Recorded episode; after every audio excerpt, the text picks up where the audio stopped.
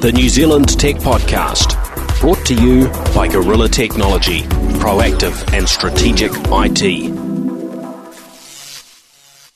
Greetings and welcome along to the New Zealand Tech Podcast. Uh, this episode, we are streaming live on Facebook for those who are interested in uh, in catching it as it happens.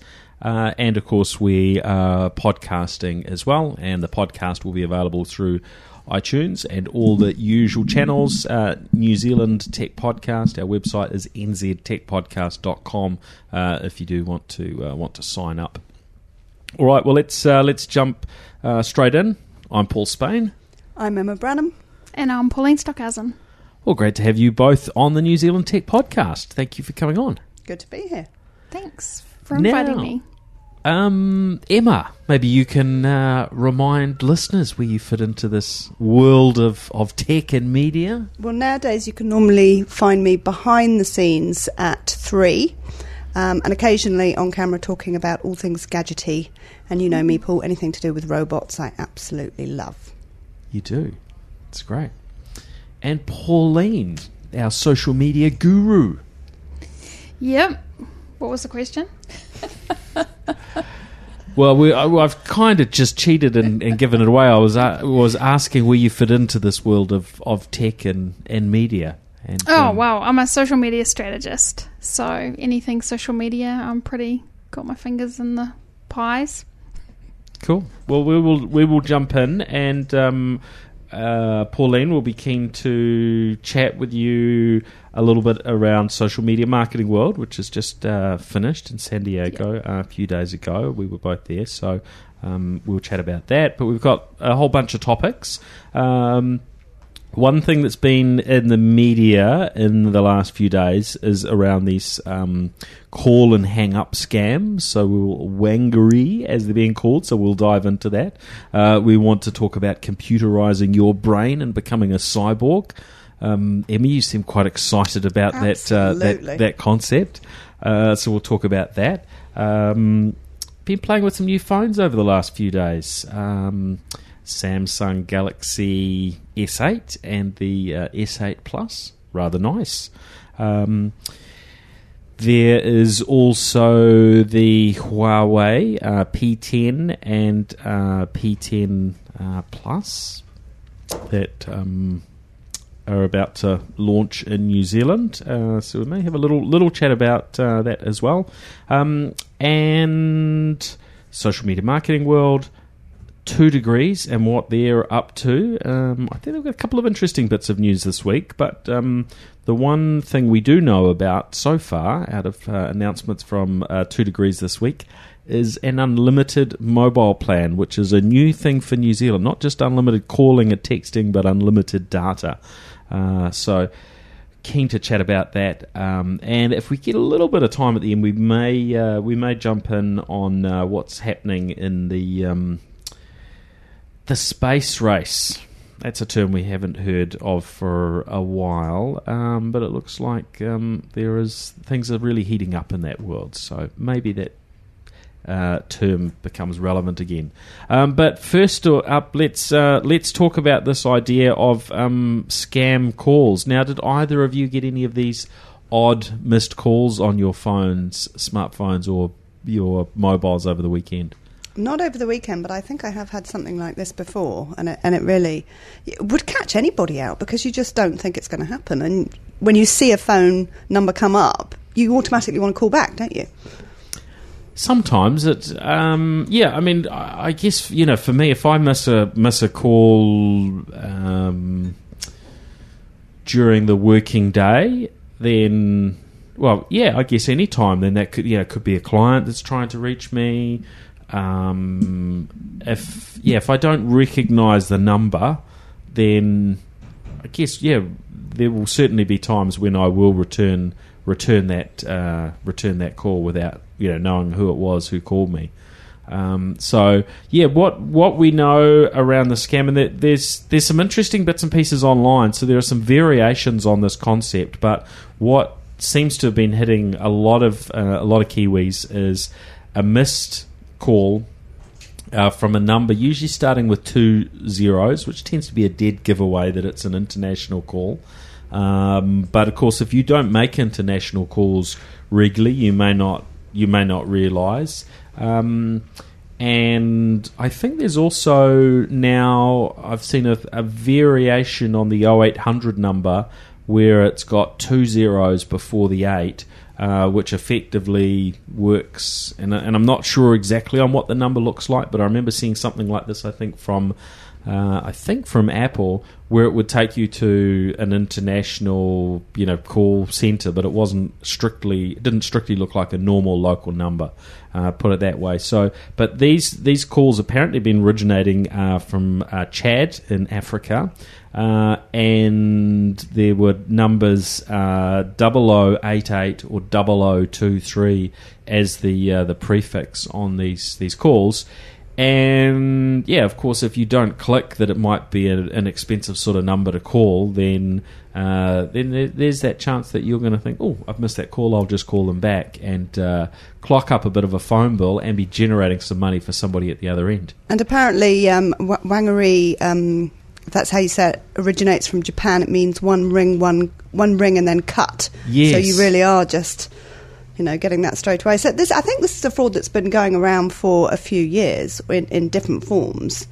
Yeah, I believe so, and uh, and there were some variations on it in the in the UK, um, which I just read about today. But it was, I guess, it was you know, it was one of my thoughts in terms of how this type of thing could happen to defraud people is people missing a call from a, a, premium number. Like, I mean, in New Zealand we have 0900 numbers. I don't, I don't think they're very common these days. Um, I remember setting uh, setting one up as the first uh, uh, tech support line, 0900 tech support line, when they launched this in New Zealand uh, probably 25 years ago, um, and it, that at that time I think it was something like it was a it was a flat rate, maybe it was 25 dollars for a, for a call, um, but yeah, those could be considerably more expensive. So that's one of the other variations. You miss a call from an expensive number like that, you call it back without uh, without realizing, could get very expensive uh, very quickly. And do we know how much it is costing people? I think it would vary according to their uh, their telco what it costs for them to you know terminate a Chad call, and of course the other side of that is you might not actually be calling Chad because with you know voice over IP and so on. I mean the person you know the person could be sitting in Auckland or, or Wellington or wherever you are. Um, who who's actually initiated that that process, and there are varying ways I would imagine of you know faking these things and um, uh, manipulating this system in various ways. And there's there's been a bit of reporting around some um, unusual methods that yeah, potentially can come into play with this, but I haven't found any any clarity on exactly what those situations. Other than uh, telco uh, people I've spoken to that are saying, "Look, this isn't this isn't our issue. So, you know, someone can call and, and hang up. We can't, you know, we can't stop that from happening. And of course, if they were to start, I guess, blocking all the calls from one country, that might not be ideal either, right? No. No. Might have relatives in Chad. Well, yeah, I mean, there's there's you know there are communications between every country, right?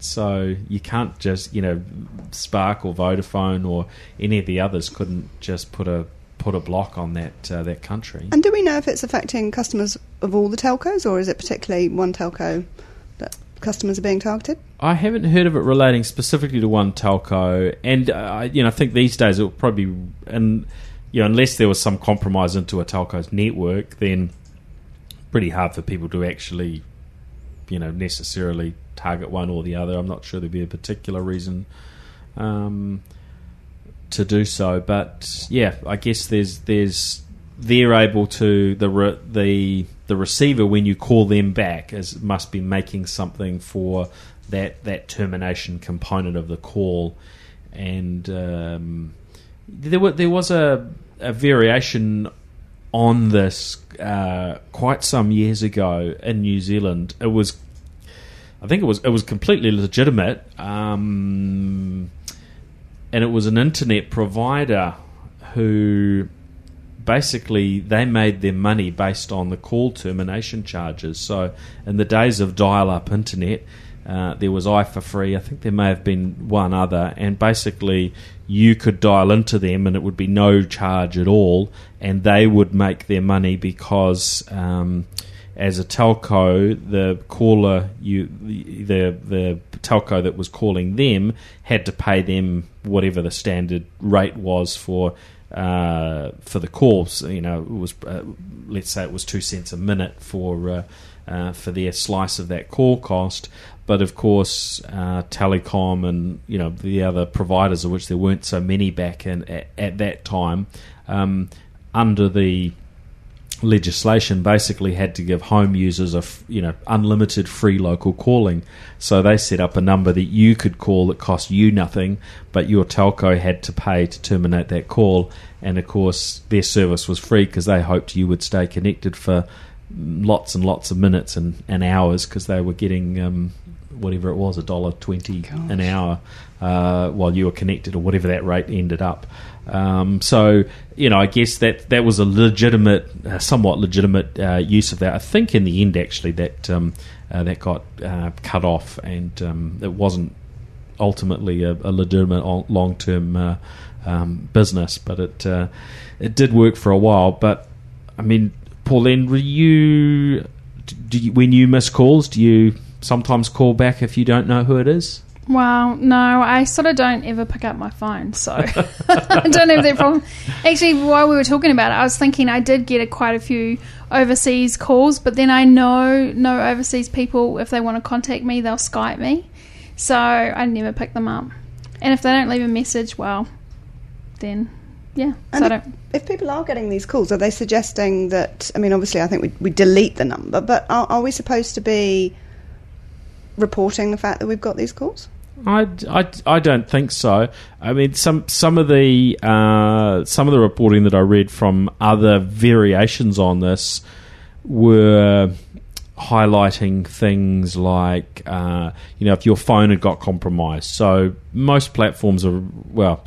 Um, some platforms are more secure than others. So if you had installed something dodgy and more, you know, the risk these days is more around Android than than um, other platforms where you know people tend to um, um, leave things a bit more open, and the platform itself is a, is a little bit more susceptible to these things. Um, then, if you had a dodgy app on there, then that app could potentially be calling you know numbers that are generating big charges. Mm. But I spoke to uh, Mark uh, Callander today from um, what used to be uh, CallPlus uh, and uh, they're now Vocus Group, and you know he was saying that there's there's a pretty big cost a year for for them as a provider um, dealing with. Um, uh, you know, fraud related issues within that telecommunications areas, whether it's somebody whose phone system gets hacked, uh, whether it's, you know, people calling these sorts of numbers. I mean, they will have a cost if you know if someone calls through them to Chad, they're going to have to pay for that call. Uh, but he says there's quite a bit that they have to write off on an annual basis. I think a, a number he mentioned was around a million dollars a year uh, for their business, which is. Um, that's um, that's not a, not a small amount of money. There's quite a few other things you could do with uh, with with a million dollars a year if it was uh, if it was spare. And so uh, you know if that's the sort of number that uh, that they're dealing with, uh, that would be um, somewhat higher, shall we say, for uh, Spark and Vodafone, whose um, uh, market shares are, are a, you know a, a, chunk larger. So, you know, I guess across the industry, it'd be quite a few million here in New Zealand. So not um, not ideal, but uh, be cautious. And if you've got somebody within your uh, family or workplace who um, you know is used to just returning missed calls, you might want to give them a little bit of a, a heads up around this one. Um, be somewhat cautious for the next little while. Now on to uh, on to other topics. Um, neural lace. This is um, this is rather interesting. So the last few days we've heard um, about uh, Elon Musk and um, a business he's involved in, and this concept of uh, of neural lace, which is, um, I guess, in in, in uh, simple terms, it's, it gets injected into your uh, brain and allows you to create an interface uh, between your brain and um, The computer. And the Direct computer. link between the mind and the computer. it's kind of freaky, isn't it? Very freaky. That sounds cool. So, would you both do it? Hmm. I would do it if it had been tested on quite a few people first. You know, if it, if it uh, once it just before it became mainstream, I'd do it. I don't think I'd like to be part of the first batch of guinea pigs that um, got this technology. You wouldn't wanna be It's me- electrodes going into your brain. It's quite Messed- full on. Messed up by it going wrong or not being done quite right. Very Yeah, much so. Wait for 2.0. Yeah. yeah, definitely. To rip it out and get an upgrade every uh, every few months. So what what sort of things can you do with it? What you know, it's an interface to a computer. So what sort of where where are we thinking? Well, I- you know, I think the po- the possibilities are potentially endless if you could create a um, you know an appropriate sort of interface.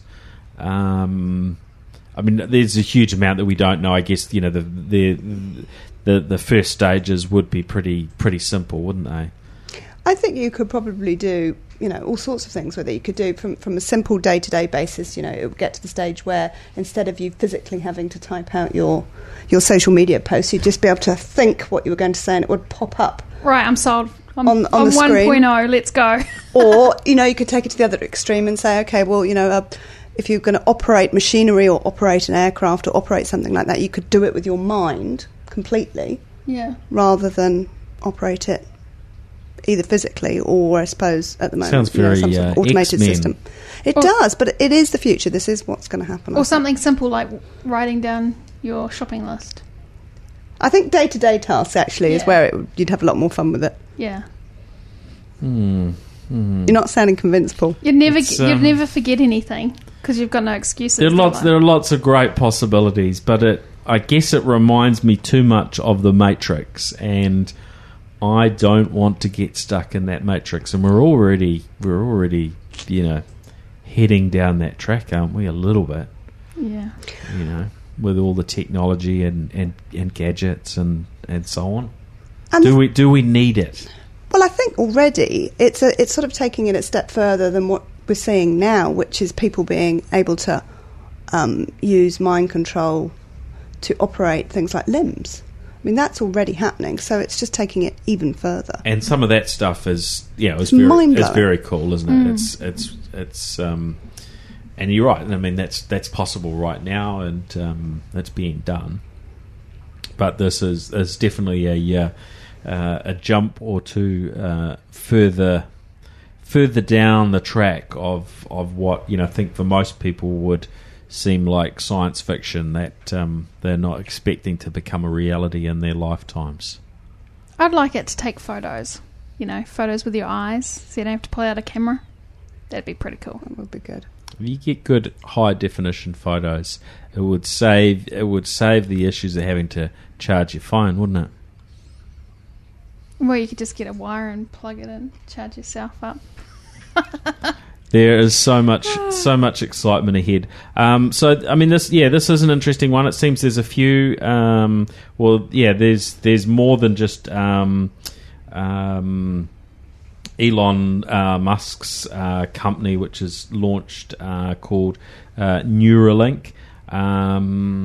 There, what's the other player that we've we've read about? Um, Bryan Johnson, who's a, a Silicon Valley on, entrepreneur, um, who he sold his startup to uh, PayPal for eight hundred million, and he's building a company called uh, Kernel. Um, and uh, yeah, looks like they're uh, they're working in this area of neural tools. So um, I think we will we will see some some pretty interesting manoeuvres over the next few years as this sort of stuff uh, moves ahead. I guess to start with, we'll be um, we'll be learning about what's on the minds of um, probably smaller and uh, and and more furry uh, creatures, as I imagine if they can get away with that, that would be uh, maybe where they start. Um, but there are there are all sorts of um, you know positive opportunities in in terms of uh, you know dealing with. Uh, you know, treating things like uh, you know Parkinson's and epilepsy and and so on. I mean, getting a track on maybe things that are that are you know maybe um, starting to impact somebody, but but not noticeable. This type of technology might be able to figure some of those things out and uh, and work out how to avoid them or minimise them or, or, or get around um, you know those those situations entirely. So there could be some pretty positive things in there, but it still is a bit sort of whoa. Um, now, on to uh, related subjects. Um, Emma, there was um, a news article about. Um, well, I think it was titled "Cyborgs at Work." Now, this was a Swedish uh, to do with a Swedish uh, company, if I if I'm correct, uh, that we we talked about on the podcast probably about two years ago. Um, you want to fill us in on what, what, what that's about? They're back in the news again, and I wonder whether it's because they're, they're basically growing um, the number of staff that have got these chips implanted. But this is um, microchips being implanted in employees' hands to enable them to do sort of everyday tasks like, you know, open a door, operate a printer, pay for something in the canteen. And all of the employees are getting these microchips inserted for free. How generous oh, of the company! Very generous of their employer. It's just, it sounds it's about the size of a, a, grain of rice. Put it under their skin, and it's I guess it's probably cheaper than swipe cards because people lose their swipe cards and mm. things like that, and um, you get slightly higher productivity. It says they're going to measure people's the time and what they're doing, and we have they have too many toilet breaks and for how long. Um, I think body hack it's known as body hacking, isn't it, when you put the microchip into the body? And I think this is quite, um, I wouldn't say commonplace in, in places like Sweden, but it's certainly growing in popularity as a, as a way of testing all sorts of different things. Mm. I, if it saves you having to carry a swipe around your mm. neck to get in the door and, you know, credit card in your pocket and your phone to do something else, if it, if it does all those basic tasks for you, then, you know, you really do want to be a cyborg, don't I you? like Emma? the idea. I don't like the idea of my work knowing what I do when I get home, or you know, being able to track where I'm going, for example. And certainly Yeah. don't want them to know how long I'm taking, you know, for my lunch break or my toilet break or or anything else. But Yeah, and how about for your family? Do you would you want to track them, or would you and would you want their, um, you know, uh, other people to be able to, you know, track your child or? Oh, yeah, it starts getting a bit dodgy, doesn't it? It might be good for a parent to be able to track a child. I mean, in a way, that would be no different different to having a GPS tracker on them. It just means they can't take it off. Um, would I like somebody else to be able to track my child? Absolutely not. That's a hard one. Pauline, are you into? Uh, Wow, this- you know, this- my this sort of my hacking? my child was pretty dangerous and was never around. So I'd, I think I would like to track when you know he was younger, but definitely not having anyone else track. You know, that, that's always the worry, right? If it gets hacked, you know, how dangerous is everything it? gets hacked. And, and really, how different is it to carrying around a phone? Because right. you know that, in to all intents and purposes, well, this is, sort of is thing allowing is, you to be is very simple. I mean, I don't think it's much much more than a variation on the, um, you know, the RFID uh, chips or the, uh, you know, tap to pay credit cards and and, and things like that. There's not uh, there's not a, a you know probably a huge amount to it, but um, that'd be my initial thought. But yes, be worth um, I mean, when uh, they're older, you can track them with a phone. investigating, and you can always Sure, just you know we've seen it on TV. You can always just grab a knife and cut the thing out, right? Ugh. You know, get a, get away from graphic. it. So um, you know, yeah, there might be a bit of a bit of a bit of red, but um, you know, you'd, uh, you'd you'd be you'd be free of that which controls you. Um, Yeah.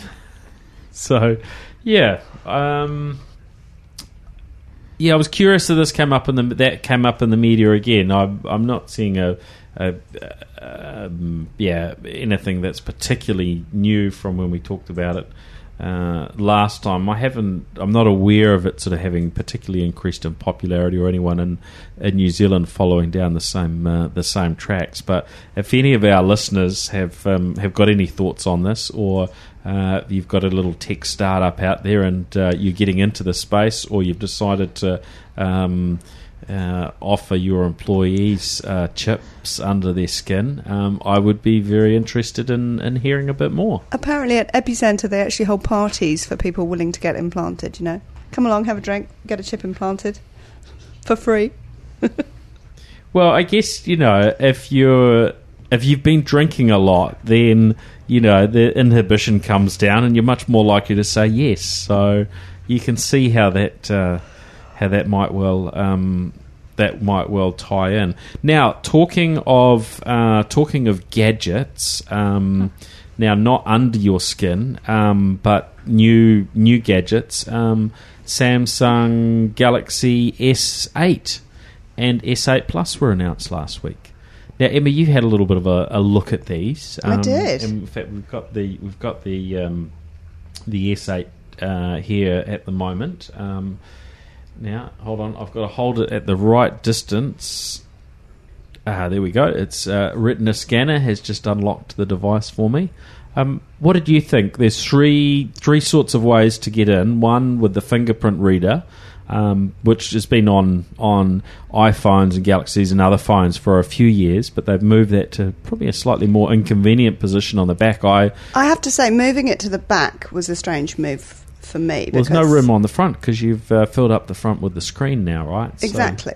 So are, are people using the, the fingerprint reader less and less? Is that the idea? Because you know, you pick your phone up, you've got to sort of reach behind it to use the fingerprint scanner. What happens if um, if you put a, a case on the phone? Does that make it unusable as well? But I suppose you've got the fingerprint um, reader, you've got the iris scanner, and you've got facial recognition all letting you into the phone. Although I have to say, I did hear in the last couple of days that there's been a little bit of um, concern over the facial recognition technology. Um, Yeah, I, doing think, I mean things that that's that's expected. And in fact, in the in the um, the time I spent with with uh, Samsung um, talking about it, it was you know, was highlighted that that is a, a less you know, secure uh, way of um, of recognizing the user because, as we know from um, previous technologies that do the same thing, you could hold up a photo in front of it, and if it's just doing a, a if it's just a, a standard camera that's doing that recognition, then it can't tell the difference between a real person and uh, And a photograph. and and a, and a photograph or a video, um, which is, which is why we see the three D sensors.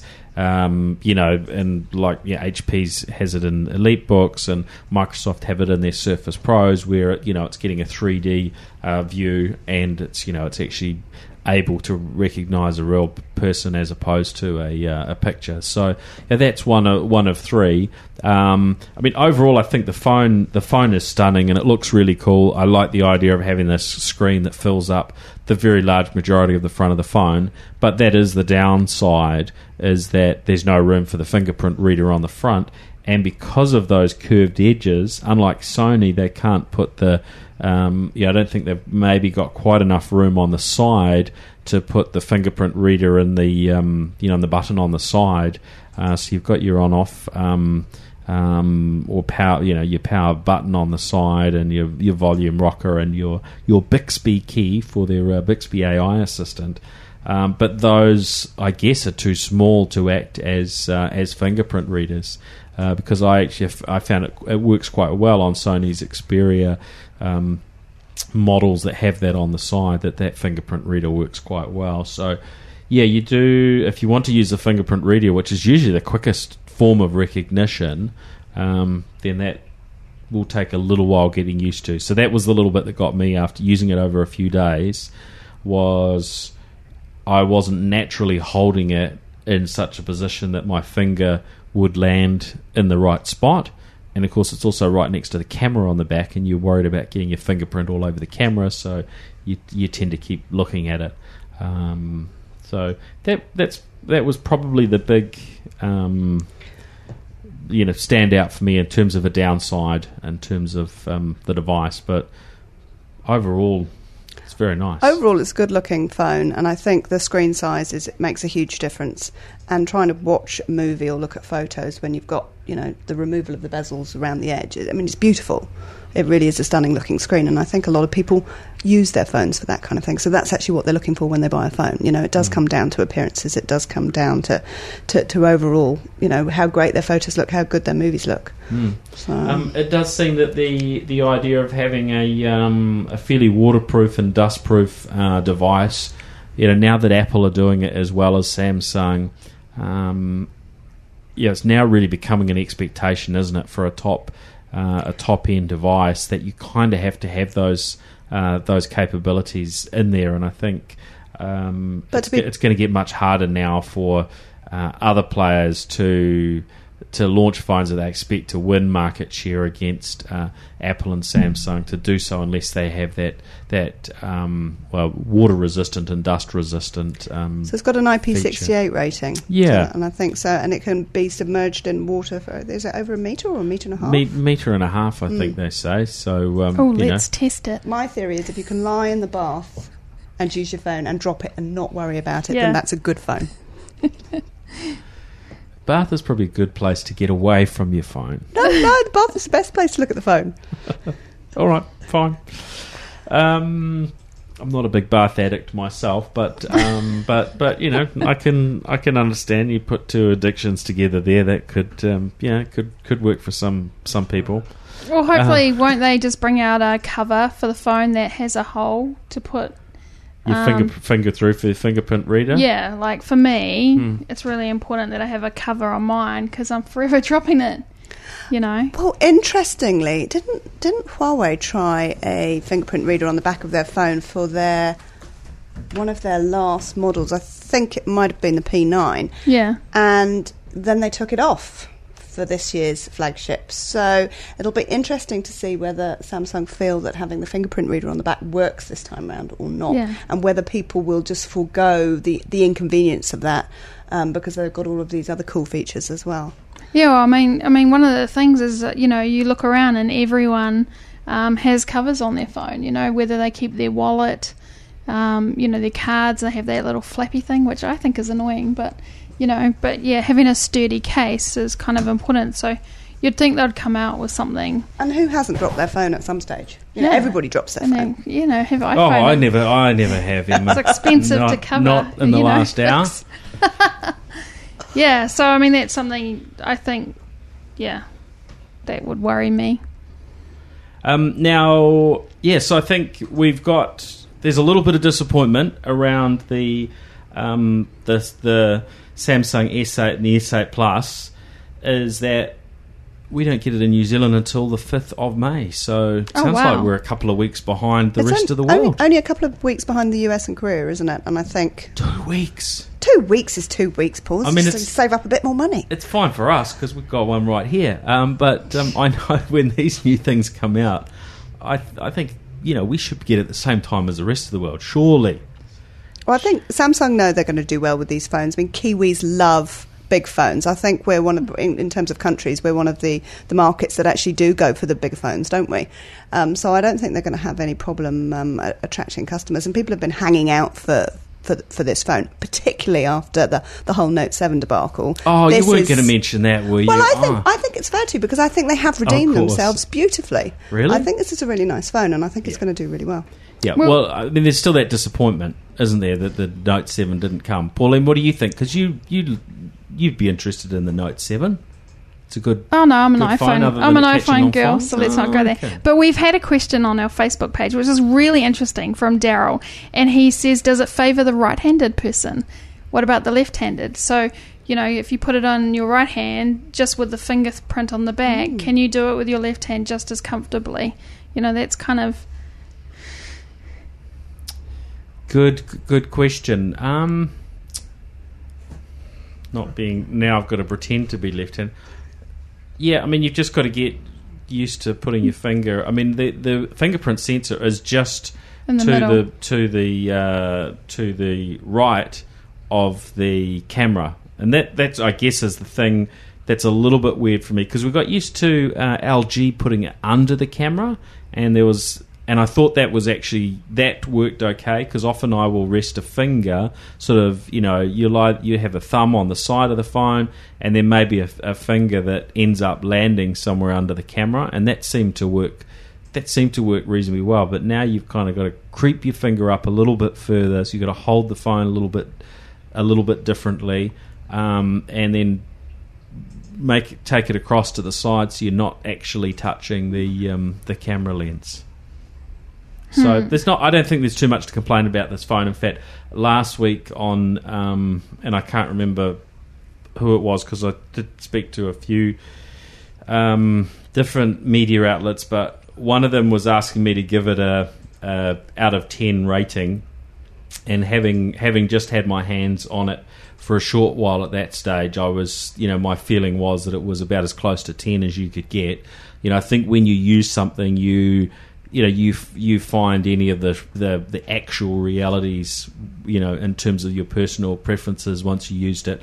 Um, the, the so so I wouldn't quite give it that much uh, now but you know in terms of choices there aren't really you know, there's only a very small number of, of phones that sit right at the right at the top of the stack. And uh, you know I think Samsung are right there. The, the design I think is better than an iPhone yeah, I think it's the nicest designed you know phone that, that we can we can get right now. Um, although LG have a have a somewhat similar looking model with a similar uh, screen that will be launching here in, in New Zealand soonish. And it'll be interesting to see what Apple do do later in the year and just how similar their phone will look. You know, are they going to go for the same size screen? Is it going to have the same feel generally? It'll be interesting to see how much difference there really is. Well, the thing that um, Apple have at the moment, and the reason why I've been using um, the iPhone uh, 7 Plus, is they've got that second camera and the the two x zoom or the two times zoom that comes with. I think that that's something which um, we're not seeing from uh, from Samsung at the moment, and uh, you know I think anyone who's sort of serious about photography will appreciate the quality of cameras we've got in our top end phones. Um, but if you ever want to zoom, it's you know it's one of those one of those challenges up there with shooting in the dark, and um, you know that's why a lot of us still have you know digital SLRs and and you know varying cameras with good good zoom lenses, uh, be it for video or for uh, or for, for still, and so um, yeah, that's that's something I'm sure you know must be on Samsung's uh, list of considerations. So uh, yeah, all right. Um, now we will next week we will talk about Huawei's uh, P10 and P10 Plus because that uh, that launches here very shortly. Um, they do have what looked like a little secret up their sleeve that I was told um, was I wasn't to talk about. Um, but I did see this. I did see this information published on a particular uh, tech company's uh, site today. Has it been leaked already? Because Um, I'd heard that there was something excited, exciting to talk about, but we had to wait a week or so. Yeah, so well, I read it online on another source uh, today, so I feel quite comfortable um, mentioning it because it has already been um, been public, um, and that is that there will be um, Māori language on uh, on Huawei phones uh, going forward. Now, interestingly, this isn't a brand new thing because Huawei did launch a phone with 2degrees going back. Ooh, can't remember exactly when. Sometime in the last two to four years. Um, that had the interface had been sort of updated um, to uh, Māori. Um, and yeah, for tho- for those that are interested, in case there's any PR people who are uh, wanting to nail me to the wall, um, I read about this on the PB Tech uh, website, who were taking pre-orders for uh, Huawei's phones, and uh, all of the details were there in in living colour. Um, so, uh, so I shouldn't be in trouble. Um, so yeah, that's uh, that's what's happening around uh, the P10, but uh, we'll dive into that next week when it's all all public. Um, I had a little bit of time playing around with um, with their new phones and um, well with the with the P10 Plus, and um, it looks nice, but it is it's definitely uh, a different offering to what you know Samsung and, and Apple are doing. But I think you know they're continuing to release good good quality product, and they deserve that. Uh, that third place that they've got in market share in the world. I think now. absolutely Huawei are getting better and better with their phones, and the really the P10 is a great offering as well. Mm. But the nice thing is there's so much to choose from nowadays. I think for, for people, you know, it, it used to just be the Samsung Apple race, and now you've got so many good phones out there. And I have actually started seeing more and more people with Huawei phones, which you know a couple of years ago pretty pretty non-existent really over here.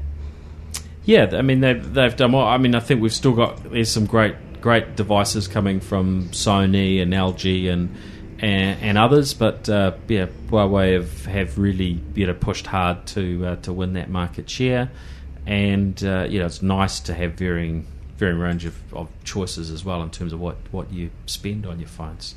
It can be rather pricey, uh, and not everyone. In fact, I saw some stats uh, the other day they were saying uh, that 25% of um, of smartphone purchases are in the thousand dollar plus um, price point. So there are plenty of people that are interested in a in a you know high end premium device, but that means the other 75% are, are buying somewhere below the thousand dollar mark, and a lot of those are in the um, um, you know sub two hundred dollar type price points. So um, yeah, there there is interest really right right across the board.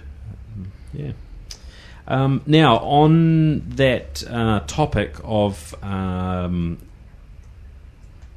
phone type stuff, um, 2degrees announced yesterday what they are calling New Zealand's first unlimited mobile plan. Um, now, of course, everyone's always interested. What's unlimited? How much data before you before you start, you know, Yeah. beating us up, or you come and um, you know you cancel our plan or our SIM card? Um, what what does that look like? Um, so you know, I think that's that's a that's an expected question, and of course, those in the um, in the tech world who are um, you know maybe interested in knowing the limits of these things. Um, the the first thing is is that 2degrees, as most of these providers do, have a what they call a fair use policy. On their press release, it says fair use policy applies. Unlimited New Zealand data is for personal use on a customer's eligible mobile plan only. Customers must not use unlimited New Zealand data as a mobile Wi Fi hotspot to tether with other devices or use for machine to machine communications. 2degrees Max, which is the name of the plan, is not eligible for shared data, and then it points you off to their website for full terms and conditions, which is just a, the general terms and conditions. Um, so I tried to do a little bit of digging and get a handle on this.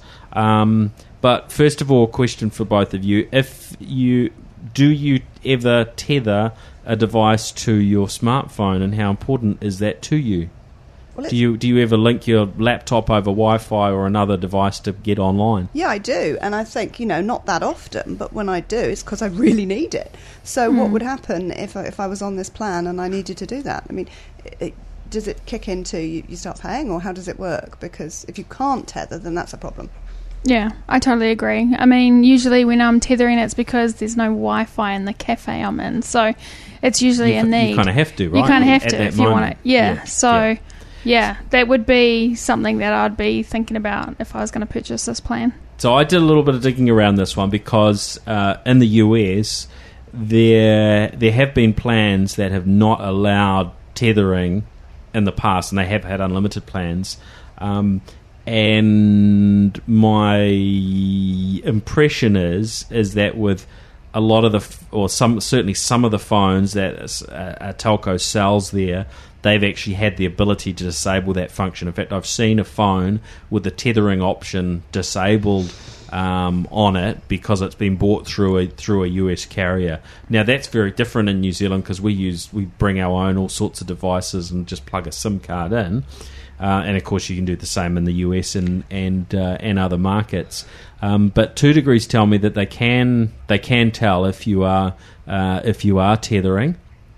Um, so technically, they would be aware. But my my impression is that you would you would get away with it if you weren't going nuts. But I think that that makes it somewhat uncomfortable if you're committing to signing up for a plan that officially says you can't do this, and you know that you need to from time to time. Um, yeah, most people aren't going to be super comfortable um, about having that in the terms and conditions because there's then you feel like well there's a there's a risk that at some point they might cut me off. But you know, for me, if I signed up to this plan, I would I think I'd feel pretty relaxed about on the, the you know the occasions where I need to use it. I would, um, but then the question comes, well, how much can I get away with and so on, right? And then you end up on a difficult slope because you don't know what time they're you know how far in before they would uh, they would cut you off. Uh, you know, I'd imagine if you're using under under ten gigs worth of data, you and uh, you know maybe five gigs of that was normal usage and, and five gigs was, was tethered usage. You're very unlikely for them to you to be on their radar at all, but and they won't give you any sort of lines, um, you know, because they want to get a little bit of a feel for how all of this works. Um, but you know, there will there will be, I guess, um, some probably typical usage that they find for people signing up for this plan, and it might be somewhere between.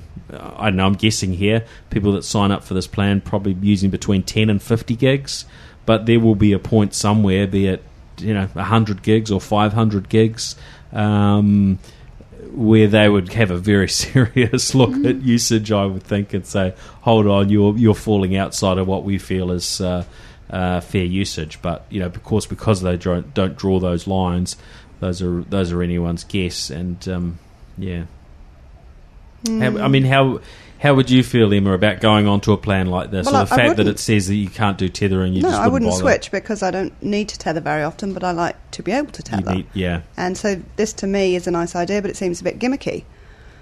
Um, you know, because it's not really unlimited. Anyone that it? uses It's- a lot of data tends to need to tether. Well, not everyone, but I would think a large majority would need to tether at some stage, right? And if you're if you're using it for any kind of business purposes, then that's when you are going to need to tether. So Yeah. is this plan aimed at, you know, younger people that, that perhaps aren't using their devices for that kind of thing? I don't know. I I mean, all of those aside, I think it's pretty cool that Mm. we've actually got an unlimited Oh yeah. an unlimited plan available in New Zealand. And you know, they say they they're trying they're trying it out. This is a little bit of a test in the market to see to see what happens. Um, you know, they won't necessarily have it available permanently or long term. I would imagine there'll be a bunch of people that are going to jump on board with this thing pretty quickly. Uh, you know, there, are, you know, some people are spending well over one hundred and twenty nine dollars a month on a plan today because they've they've got a plan that as effectively, you know, they're paying for their smartphone within their plan and so on. Um, so it's not a it's not a crazy price point. Um, you know, most people probably don't necessarily need to spend that much just on their plan. Um, but you know, I think it's um, yeah more expensive than we probably see in, in other markets. But in the US, where they have unlimited plans, most of those have a have a um, a published sort of soft cap of of sorts. Uh, I think in the probably. 25 to 35 gigs off the top of my head that sort of range around you know say 30 gigs is where those caps sort of start although it's unlimited where they start slowing you down and so on so Yeah. um, whereas, yeah, here they're they're they're not suggesting there is any specific line, and um, you know, hopefully that go- those that go on it really get to take advantage of it.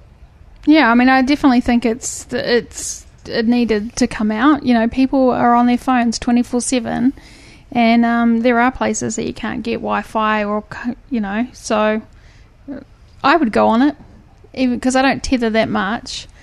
But it's definitely you know and when you get to full 2degrees coverage where you are? Because I guess the other side is there are some places in the country where. Uh, and I, actually, I don't see any reference to this at all. There's no reference here to if you're roaming across onto Vodafone, who they've used, where where their you know coverage doesn't isn't complete. Uh, there's no reference to that. So um, that's an you know, interesting point. it's um, yeah, that that's that's a curious one. I I mean, I haven't spoken to 2degrees around their, their coverage in recent times. I know it's uh, it's pretty pretty strong around the country, um, but you know, I don't think it's. Um, I don't think it's hundred percent on their network all the time. I think there are still situations where 2degrees users probably roam onto Vodafone, but uh, that might be something else just to check into. Are there any risks there depending on your location? Okay, well, yeah, I think yeah, mixed mixed uh, mixed interest there between the two of you, uh, which is curious. Um, I would love to hear from uh, from any listeners. Feel free to get in touch around um, your thoughts and whether whether you would um, whether you would actually jump on a on a plan like this. I definitely think there's going to be a bunch of interest, and for uh, for 2degrees who um, the details suggest they've got some got profitable in the last uh, year or so. Uh, it would be a, a, potential way for them to win more more contract and, and uh, higher spending customers, which is certainly something mm. Uh, that would help their profitability. So I'd be very interested in, in that, and I would imagine this is going to. Uh, um, going to work quite nicely for them. So well done, 2degrees. Uh, hopefully, the others will follow in um, in their footsteps. Now, social media marketing world, Pauline. Um, yes. We were there. Um, however many days ago that was, um, end of end of March. Um, yes. In San Diego. Um, yep.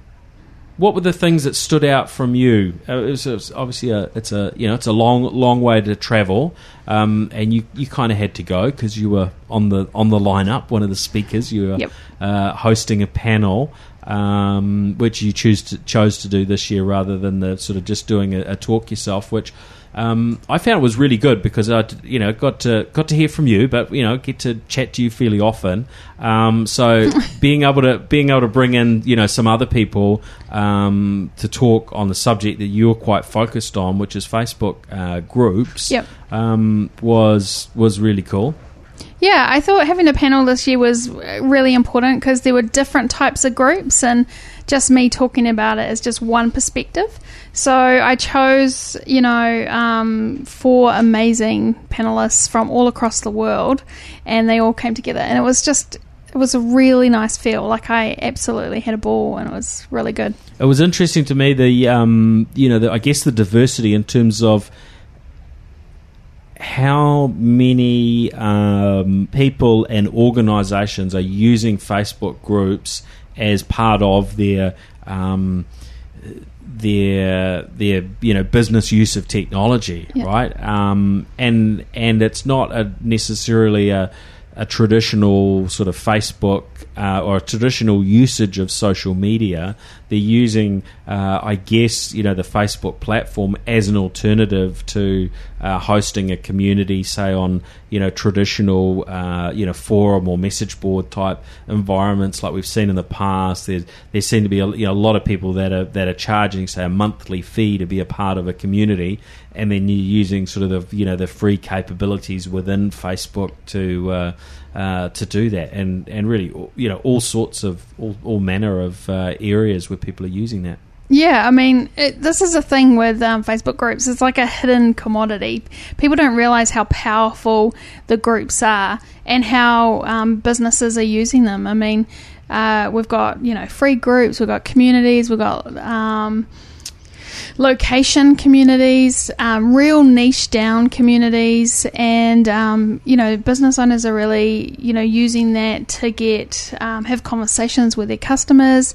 Um, they're direct selling into the groups as well, and it's just a really nice um, communication tool.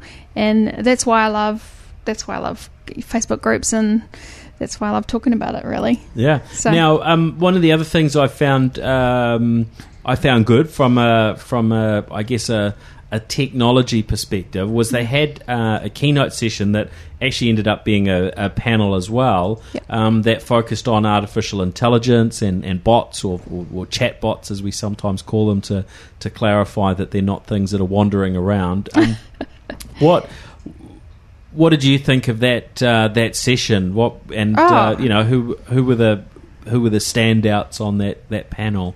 Yeah, it was a really interesting panel. You know, growth uh, bots are really popular. So if you're not sure what bots are, um, it's sort of like a communication tool within, for example, in Facebook Message.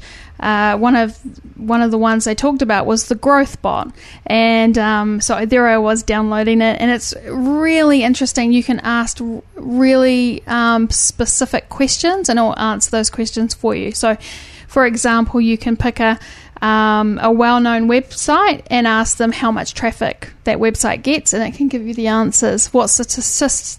What's the statistics? I can even say that word. Statistics, This- Pauline. yeah, yeah. What's that Yeah. on? Um, you know, particular how many people are using mobile phones, and um, you know, I just got a message today saying um, it can tell me, which is quite good for me, uh, how, who are my highest engaging Twitter followers. Right. So You it's know- all stuff that you could find out another way, but it really uh, makes that interface a whole lot easier. Yeah. And they were really talking about what I guess what the what the future of this technology is for uh, Yeah. those involved in the social media world, and it's um, yeah, it's pretty interesting. Yeah, so on the panel we had um, Bryan Kramer, Sandy Carter, um, Christopher Penn, who's like a genius, and um, Christopher Carfey. And it was really interesting um, how this is going to be the way of the future with customer service. You know, a lot of companies now are using the bots to um, answer customers' questions.